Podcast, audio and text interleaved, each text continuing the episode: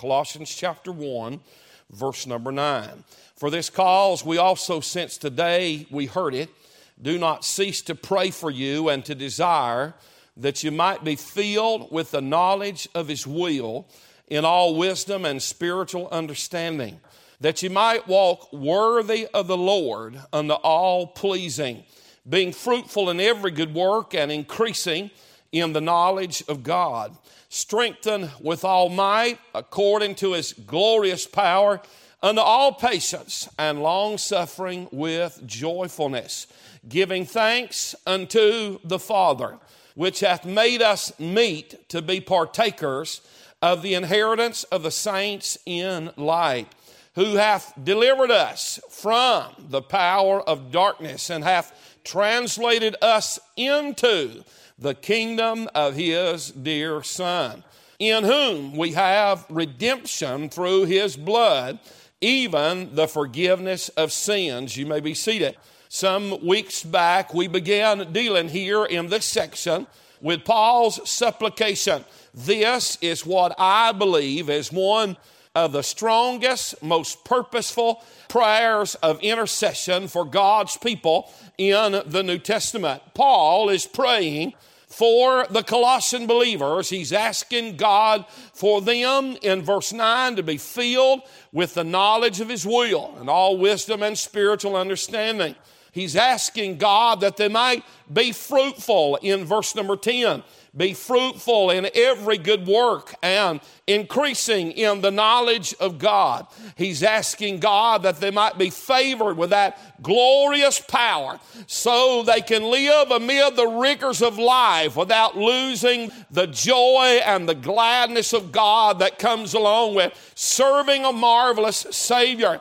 Then, when we get to verse number 12, he is. Uh, now expressing his gratitude to God for what God has done for us in Christ. He is full of thanksgiving and gratitude in the close of this prayer. In fact, when we look at the conclusion of this prayer, if you and I would follow his pattern in praying and in seeking God and in our experience. In other words, if you and I are indeed filled with the knowledge of His will, if we are living in verse number 10, a fruitful life, if we have obtained that favor of God's power to allow us to be patient and long suffering in joyfulness in the Christian life, then you and I will become thankful and our perspective about life will be far better than it would be on the natural plane. So, what I'm saying is, if the first three facets of this prayer come into our experience in a practical way, then God will allow the outflowing of them to cause the grace of gratitude to burst forth in our heart. We realize that the only way any of this is even possible is because of what Jesus Christ has done for you and I. And so Paul thanks the Lord for what has been done in the past accomplishment of salvation. In verse 12, he said, giving thanks unto the Father which hath, that is uh, past tense. Verse 13, who hath delivered us from the power of darkness and hath translated us into the kingdom of his dear son. And so he thanks God the Father for the past accomplishment of Christ in salvation. And then not only does he thank God for the past accomplishment of salvation, he thanks God for the present possession of salvation as well. Verse 14, in whom we have redemption through his blood, even the forgiveness of sins. And so now that gratitude is bursting forth from his heart.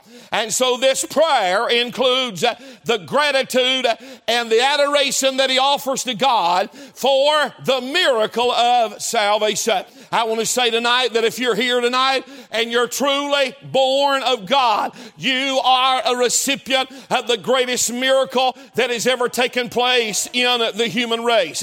In fact, you are not here because that you may made a decision sometime. Salvation is more than just a little mental decision that a person makes. In fact, if you are here tonight and you're saved, you're saved because somebody proclaimed the Lord Jesus Christ unto you. Somebody brought the gospel to your heart and to your life. The power of the Holy Spirit was exerted on your heart, and God drew you by His power to a place where your will would bend to God's will, and you took Jesus Christ as your Lord and Savior. Paul describes it in his preaching in Acts 26 when he said, To open their eyes and to turn them from darkness to light and from the power of Satan unto God, that they may receive forgiveness of sins and an inheritance among them which are sanctified by faith that is in me. And so God has uh, caused you and I to be the recipients of a miracle, and that miracle is called salvation. Now, I like the way the language is ordered here in this passage of Scripture. Paul thanks God the Father here in verse number 12 for the fitness that God has brought to us and the fullness that Christ has given to us. And then in verse 13, he thanks God for the exit that we have made. The Bible said he's delivered us from the power of darkness and he's translated us into the kingdom of his dear son. Not only the exit that we have made, but the entrance that we have made through the Lord Jesus Christ. So he thanks God for the fitness that Christ has provided and the fullness that he's brought to us. He thanks him for the exit that we made out of darkness and the entrance that we have made into the kingdom of his dear son.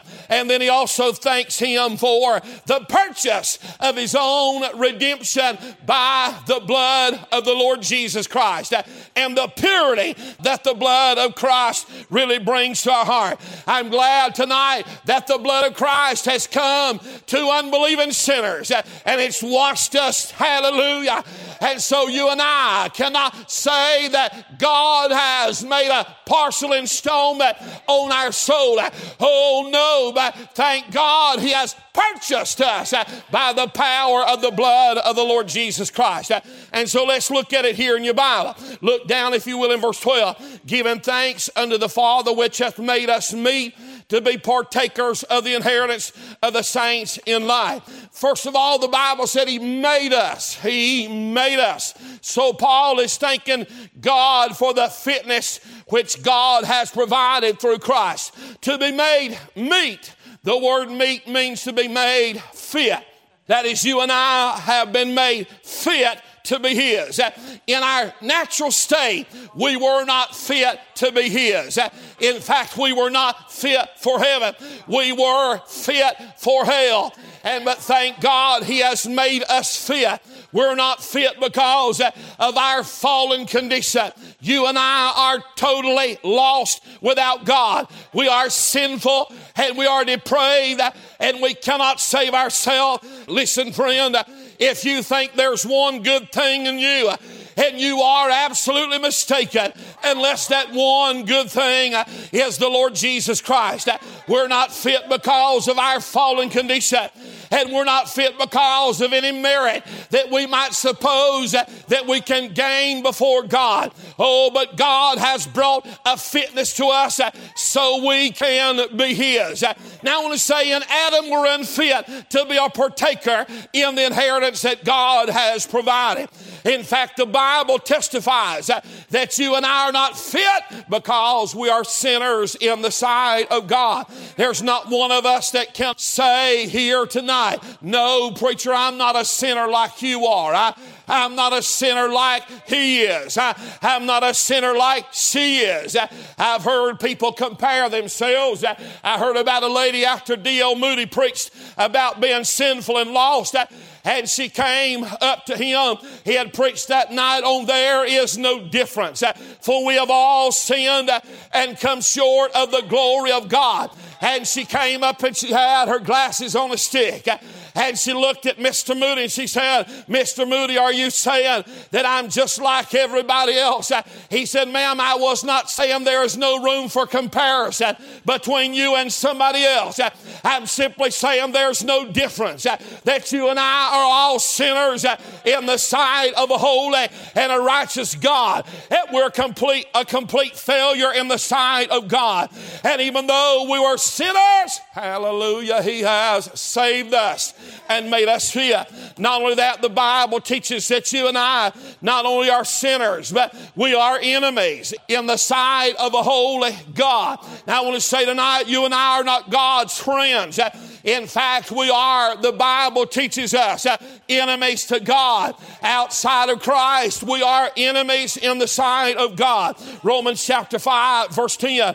Though we were sinners, uh, He has saved us. Uh, though we were enemies, corrupt, uh, in our folly of sin, thank God He has come to us as enemies. Uh, and the Bible said He has reconciled us to God. Oh, the Bible teaches you and I are strangers and aliens uh, to Jesus Jesus Christ. Uh, in fact, though we are strangers and aliens, uh, Ephesians 2 said, We have been brought nigh by the blood of Christ. Uh, there's not one thing that you can do to make yourself fit in the sight of God, but to come to Jesus Christ. Uh, and that fitness comes uh, in Jesus Christ. Uh, and though we were rebels and had stacked up our rebellion against Him in Romans chapter 5, therefore being justified by faith, we have peace with God through our Lord Jesus Christ. And so the Bible said you and I are not fit outside of Him, but we're made fit because of Him. Then, secondly, not only is there the fitness that we have been made through what Christ has done, the fitness God has brought to us because of what Christ has done. But then there's the fullness that Christ has brought as well. The Bible said, which hath made us meet to be partakers of the inheritance of the saints in light. A tremendous subject in God's precious word through Jesus Christ, believing sinners have become children through the power of the new birth. You and I have become God's children through the power of the new birth. Not only that, you and I, through that new birth, have become partakers of an inheritance that God has provided in Christ. Uh, Romans chapter 8, verse 17 talks about this inheritance. Uh, in fact, Paul speaks about the inheritance we have in Christ uh, more than anyone else in the New Testament. Romans 8, 17. And if children, then heirs heirs of God and joint heirs with Christ. If so be that we suffer with him, that we may be also glorified together. And so God has brought you and I, because of our salvation, into an inheritance. He has provided an inheritance for you and I. The scripture said in 1 Peter chapter 1, to an inheritance incorruptible and undefiled, and that fadeth not away, reserved in heaven for you. You see, because we have come to Christ, you and I, because of the position of our sonship, we have the privilege of heirship in Christ. And I thank the Lord for this great declaration. Now, Christ is the Son of God in almighty fullness. He is the Son of God. I am a Son of God. Christ is the fullness of the Godhead bodily. I am God's son because of the new birth. Christ did not have to be made a son, but I had to be made a son of God. And I'm thankful now that though Christ is God's son in almighty fullness, that I am God's son because of his all sufficient forgiveness. You see, it's forgiveness and the power of the new birth that has brought me into the family of God. This is what Paul said in Titus 3 7 that being justified by his grace, we should be made heirs according to the hope of eternal life. You see, you and I that are saved are not only just sons of God, we're heirs of God and joint heirs with Christ. And the Bible declares that you and I have a glorious inheritance in the Lord Jesus Christ. Years ago, there were a couple of hobos down near the train depot station sitting in the edge of the woods, and one of them was crying profusely, and he He cried and he cried. And the other hobo looked over him and said, What's wrong with you? He said, Haven't you heard? He said, No. He said, What are you talking about? He said, Well, he said, John D. Rockefeller died today. He said, Why are you crying? Were you kin to him? He said, No, that's why I'm crying. I'm not kin to him. No, I want to tell you though, there has been one that has died and has risen again from the grave that is far more wealthy than John D. Rockefeller. And I've got good news for you tonight. You and I that are saved are kin to him. Hallelujah. I say hallelujah to God because there's a Savior who's died and rose again. And you and I are heirs of God and joint heirs with the Lord Jesus Christ. Albert Barnes said, This is an honor infinitely higher than to be heir to the most princely earthly inheritance, or than the adopted son of the most magnificent earthly monarch. That is, listen, you could be Bill Gates there. You could be Jeff Bezos there, and you would relatively be a pauper compared to the least child of God that is sitting here tonight. Oh, you say, Preacher, I've dreamed of being a millionaire. Quit dreaming. You've got far more than any millionaire's ever had. Oh, in Christ, you and I are heirs of God and joint heirs with the Lord Jesus Christ. In fact, the Bible said about Christ that God has appointed appointed him in Hebrews chapter 1, verse number 2, to be heir of all things. That is, Christ is heir of all things. And if Jesus is heir of all things and you're his joint heir, that means you got it all. Oh, I say hallelujah. I heard about an old fellow that was a gardener for a very wealthy man. And this man had a beloved son, and that beloved son went off to the Vietnam War. And uh, while he was away, he got killed in that war. And his dad commissioned a, a special painting to be made by a very well noted local artist.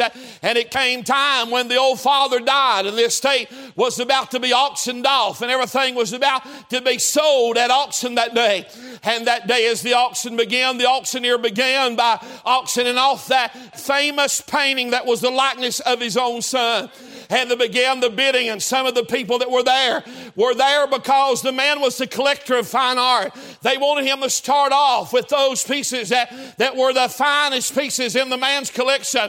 He started off rather with, with the portrait of the likeness of the man's own son and the gardener who was there who had, who had loved that son and loved that father began to bid, and, uh, and the portrait didn't sell for very much. Uh, and as soon as the auctioneer closed uh, the bidding on that portrait, the auctioneer struck a gavel on the podium that day. He said, This auction is closed. And they began to murmur. They said, What in the world? What is going on? He said, I've been given special instructions. He said that whosoever got the son, they got the whole estate. And he said, The gardener gets the portrait of the son. And not only that, he gets the whole estate. I've got news for you, child of God. If you've got Jesus, you've got it all. I say, Hallelujah. Don't feel sorry for me. Glory to God. I've got it all. Amen. Well, I say hallelujah. You and I have an inheritance that is in Christ. The Bible said, reserved in heaven for you.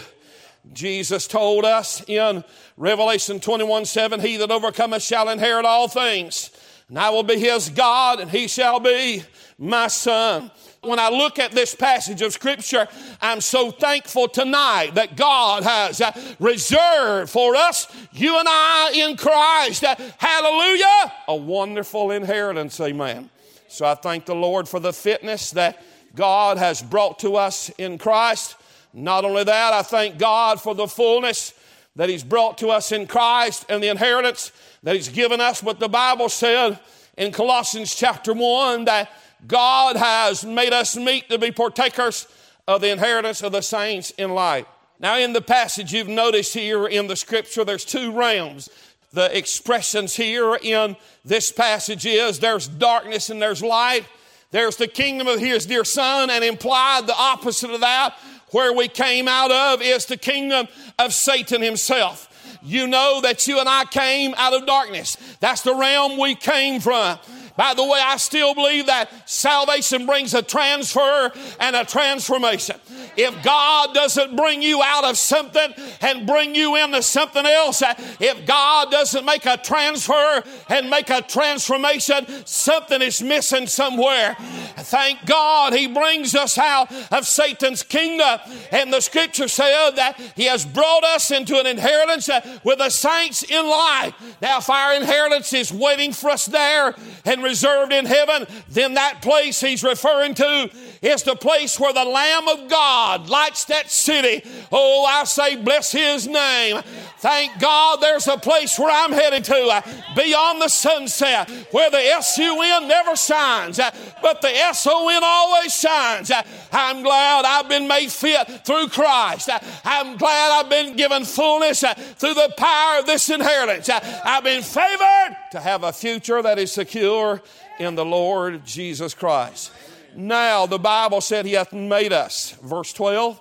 Then the scripture said, Who hath delivered us from the power of darkness and hath translated us into the kingdom of His dear Son. That is, salvation always brings us from here to there. That brings about a change in the life. Who delivered us from the power of darkness. And when you see someone and they're still living in darkness and walking in darkness and practicing darkness, you have to ask, what did you get saved from? What really did God really save you from? What did He bring you into? If you're claiming that now you're living in a different way, living in a different realm. And so, first of all, Paul is pleased to tell us about our exit delivered from the power of darkness. That is, this is where God has brought us from. He has brought us from the power of darkness. He is talking not only about a realm, but also about a domain that we lived in as unbelievers because of the fall. We were living under the power of darkness. We walked according to the course of this world. Ephesians chapter 2 said, and we walked in the darkness. Ephesians 5 8 said, We were darkness, but hallelujah, now we're light in the Lord. I live in the darkness. In fact, the Bible said in John 3 19, the reason why we wouldn't come out is because we love the darkness. And we lived in the darkness, we loved the darkness, and we lingered in the darkness, and we groped along in the darkness until the day Satan was trying to find an opportunity to take us from this world uh, so we could live in outer darkness. Oh, but hallelujah. Somebody stepped in on my behalf, uh, and by the power of Christ, uh, I got out of darkness and got into God's marvelous light. So, you and I that are saved are taken out of Satan's diabolical dominion, and we're no longer subject to his power. Now, if I fail the Lord, it is not because God has not provided strength and power in me that is greater than the pressure on the outside of me. In fact, the Bible said, neither give place to the devil. The Bible said, greater is he that is in you than he that is in the world. So if I fail the Lord, it must be that I have submitted to Satan's power on the outside of me or to the influence of my flesh that is always with me. Christ's deliverance has provided an exit from the power of darkness and an entrance into the kingdom of God's dear Son. Taken out of this power and authority and realm of Satan, brought into the kingdom of His dear Son. You say, Do you understand it all? No, but I sure do believe it. Hallelujah. So, through the miracle of salvation, God has broken Satan's rulership over our life. Let the redeemed of the Lord say so, whom he hath redeemed from the hand of the enemy. God has snatched you out from Satan's hands. He has taken you from Satan's prison. He has taken you out from his rulership and the power of darkness. Uh, he has taken you out from his realm. Uh, you no longer Satan's child anymore. You don't have to live under the power of darkness uh, because God has taken you out now. And through the power of God, the Bible said, Peter said, He has called you out of darkness into his marvelous light.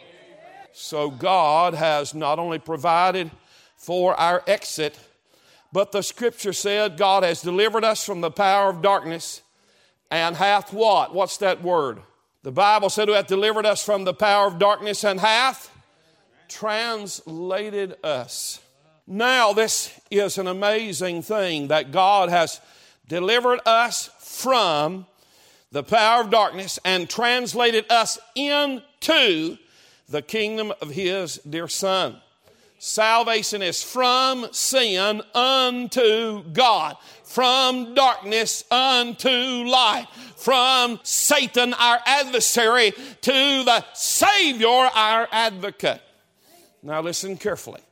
The Bible lets us know about our entrance now. To translate something is to convey that from one place to another. When the Babylonians conquered the Israelites in the southern kingdom of Israel, they took those conquered citizens and translated them from Israel and took them all the way to Babylon. That's what happened in those days when a conquered territory or country was taken over. Many times the conquering army would take the citizens unto the other land, make them their subjects. When the Assyrians conquered the northern kingdom of Israel, they translated the Israelites from their land unto the land of the ones they would be serving. Now, translation is a very important term here in the scripture. Now, I love the English term because it conveys it completely. As soon as you compare it, scripture with scripture, it's fully conveyed that God has taken us out of one realm and placed us into another. Now, the Bible said about Enoch in his exit from this world, in Hebrews 11, the Bible said he was translated now, what does it mean? Same thing it means here. It means he was taken out of this world and placed in another world. You and I are taken out of Satan's doomed kingdom. Listen, you're not a loser. You don't have to let the devil tell you you're a loser. You'll always be a loser. You'll be a loser all your life. No, you're not a loser. If you're saved, hallelujah, you are more than a conqueror through him that loves you, hallelujah. You're taken out of Satan's doomed kingdom into the divine kingdom of the Son. In fact, the Bible calls it the kingdom of His dear Son. Our new state is summarized in Colossians 3. Now, look at it with me for just a second. I'm moving quickly. Are you with me now? Colossians 3 and verse 3. For ye are dead, and your life is hid with Christ in God. That's where you are. Hid with Christ in God. That's where you are. And that's where God sees you. God sees you now, hid with Christ in God. That's where you are. So the Lord has translated you now. So we know thus far that God has not only made us, and He has given us fitness and fullness by Him that God has given us an exit from the realm and power of darkness and an entrance into the kingdom of His dear Son. But then the Bible also teaches us here in the scripture, He has translated us. And then finally, in verse number 14, the Bible said, In whom we have redemption through His blood, even the forgiveness of sins. Every time I read this word redemption, a lot of things begin to race through the freeway of my mind. But I always go back to that Old Testament illustration, Hosea and Gomer, about one who had definitely thrown away any right to be loved or to be cared for or to be sought after. And yet there came a day when somehow in the deep recesses of Hosea's heart, he was stirred to go down there to the slave market Standing in the back of the room, he looked and saw the wife that he had taken to be his own, to love and the cherish, who had played the harlot. By right of the law, he had every reason to have the highest penalty inflicted upon her. And yet he went there so that he might express a love that actually baffles the human mind today. He went there not only because he loved her, but he went there because he intended on purchasing her at the high price that was asked for her.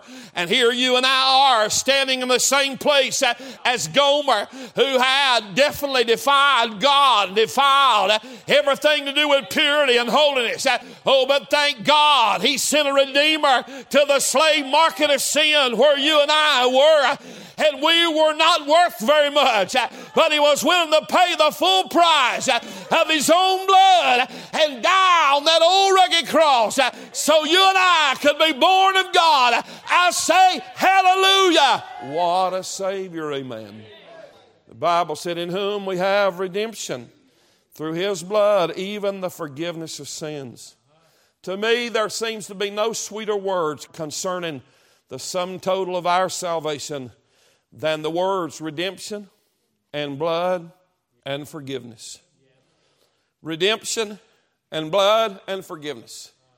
I think in my mind's eye, if I stood there just peering at one of those pure pearl gates, if a traveler from inside said, Pilgrim, what right do you have to come in to this city?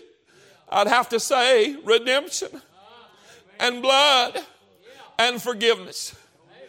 What right, traveler, do you have to enter into this city where the Lamb of God is worshiped day and night. Oh, the Lamb of God came from glory and purchased my redemption by His blood. I obtained His forgiveness uh, through the power of the new birth. Uh, the only right I have to the city of God is I have been redeemed by the blood of the Lamb. Oh, tonight you and I ought to go back for just a minute and understand. Now, I do believe it's important for us to understand what the Bible is saying. Look in your Bible, if you will, in Romans chapter number three. I like to give you this because I believe it's important and because it is foundational, sound doctrine. Romans chapter 3, it's important for you and I to understand the very truth of redemption that is portrayed in the Bible. Redemption is the purchase of something back that had been lost by the payment of a ransom. Read with me in Romans chapter 3 and verse 24. Romans 3 24. Being justified freely by his grace through the redemption that is in Christ Jesus. Now, listen very carefully and read the context because this, as you will see, will be very evident as we go through it. Whom God has set forth to be a propitiation through faith in his blood to declare his righteousness for the remission of sins that are past through the forbearance of God. To declare, I say at this time, his righteousness, that he might be just and the justifier of him which believeth in Jesus. Now, let me say it again. What is redemption? Redemption is the purchase of something back that had been lost by the payment of a ransom. Redemption is based upon the payment of Christ's blood for our sins. Being justified freely by His grace through the redemption that is in Christ Jesus. Read on. Whom God has set forth to be the propitiation through faith in His blood. So redemption is based upon the payment of Christ's blood for our sins. The payment of Christ's blood became the propitiation that satisfied God's justice entirely. That is, you cannot be redeemed without the payment of Christ's blood for your sins. That the blood of Christ became the propitiation, or if we can say it in this way, the satisfaction of God's just demands that provided the remission of our sins. The Bible says it so in verse 25. Now, all of these are stacked together. Listen very carefully. Redemption, propitiation, now remission.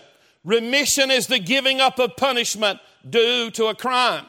Now, God cannot just pardon you without the penalty being satisfied. That is not how God saved you. God did not save you merely based on his tender-hearted clemency. No. How did God extend to you redemption and remission. He did it on the basis of the propitiation of his son's blood. God said that you're going to have to be bought back because you are lost. Adam lost the inheritance of mankind in the garden, and man is corrupt and sinful and fallen.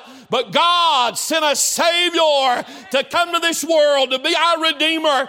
The Savior came and shed His blood that satisfied God completely and His just demands.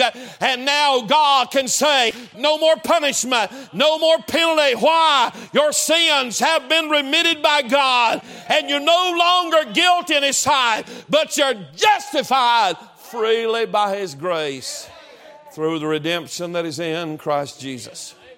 So that you and I can say by his purchase and because of his purchase that the Bible said in Colossians chapter 1, in whom we have redemption. That is, now I can say redemption is a present possession of mine. So he's redeemed us. That's his purchase. Secondly, the Bible says, in whom we have redemption through his blood, even the forgiveness of sins. Now, man's ideas about forgiveness are fatal and flawed.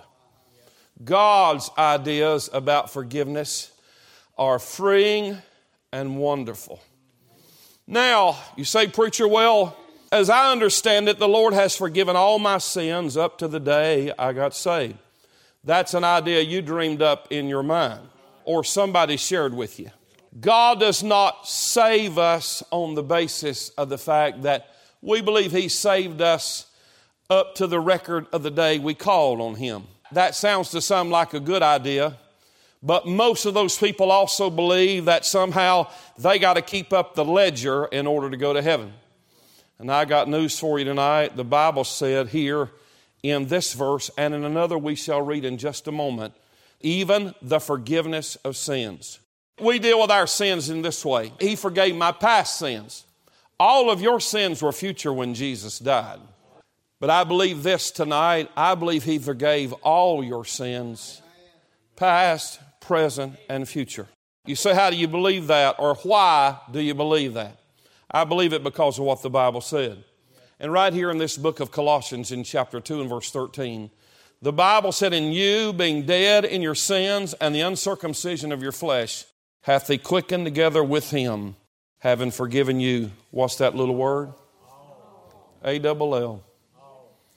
All trespasses. All trespasses. My sin, oh, the bliss of this glorious thought. My sin, not in part, but the whole, is nailed to the cross and I bear it no more. Praise the Lord. Praise the Lord. Oh, my soul. Many people struggle with their past life. I'm thankful if you don't have any battles with any of that in your mind at all. Any struggles about things past. I remember very vividly the first year that I was saved. I lived in what seemed like to be a mental war zone. There was not a week that passed in my life the devil didn't take me down some trail, something that I had done before I met Christ. Many oftentimes, as just a young, naive, and uneducated convert in the scriptures, Satan would say to me, You remember that? Which I'd usually shortly say in my own mind and heart, I remember it all too well. He'd say to my mind and heart, How could God love somebody who has done such things as you. And in my own ignorance, sometimes I literally agreed with him. I would say, I don't really know. I don't understand how he could. And yet, through the power of God's Word, I learned that Jesus Christ had paid for all of my sins and that I could have blessed assurance in knowing that not only had He loved me, but also He had forgiven me.